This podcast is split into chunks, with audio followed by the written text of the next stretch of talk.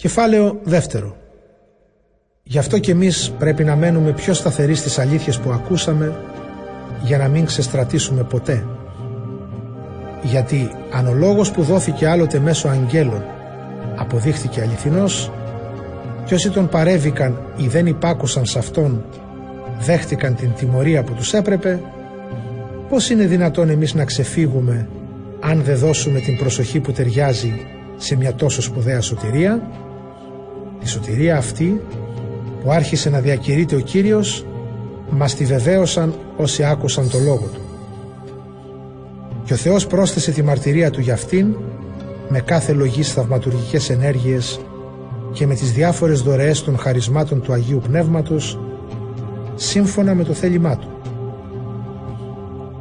Το μελλοντικό κόσμο για τον οποίο μιλάμε ο Θεός δεν τον υπέταξε στους αγγέλους Αντίθετα, όπως λέει κάπου η Γραφή, τι είναι ο άνθρωπος για να τον σκέφτεσαι ή ο Υιός του ανθρώπου για να τον φροντίζεις, τον έκανες λίγο κατώτερο από τους αγγέλους, τον στεφάνωσες με δόξα και τιμή. Όλα τα υπέταξες κάτω από τα πόδια του. Λέγοντας όλα τα υπέταξες σε αυτόν, εννοεί πως τίποτε δεν άφησε που να μην το υποτάξεις σε αυτόν.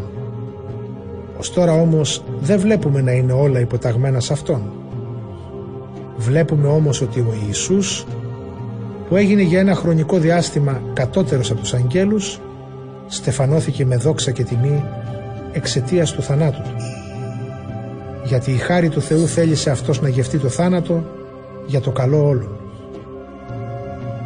Ο Θεός λοιπόν, η αρχή και ο σκοπός των πάντων, ενώ οδήγησε πολλούς Ιούς στη δόξα, έπρεπε με το πάθος να οδηγήσει το χορηγό της σωτηρίας τους στην ολοκλήρωση του έργου του. Όλοι έχουν τον ίδιο πατέρα και αυτός που εξαγνίζει και αυτοί που εξαγνίζονται. Γι' αυτό και δεν τρέπεται ο Ιησούς να τους ονομάζει αδέρφια.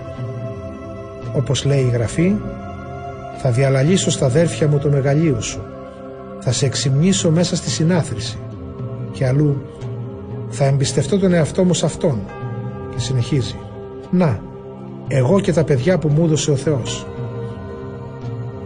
Επειδή λοιπόν τα παιδιά αυτά ήταν άνθρωποι, έγινε και ο Ιησούς άνθρωπος για να καταργήσει με το θάνατό του αυτόν που εξουσίαζε το θάνατο, δηλαδή το διάβολο. Με αυτόν τον τρόπο απελευθέρωσε όσους ο φόβος του θανάτου τους είχε καταδικάσει να είναι δούλοι σε όλη τους τη ζωή.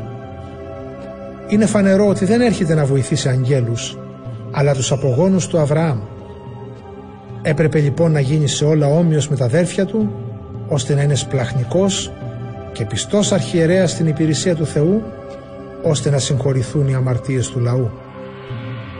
Έτσι, επειδή ο ίδιος υπέφερε και δοκιμάστηκε, μπορεί τώρα να βοηθήσει αυτούς που δοκιμάζονται.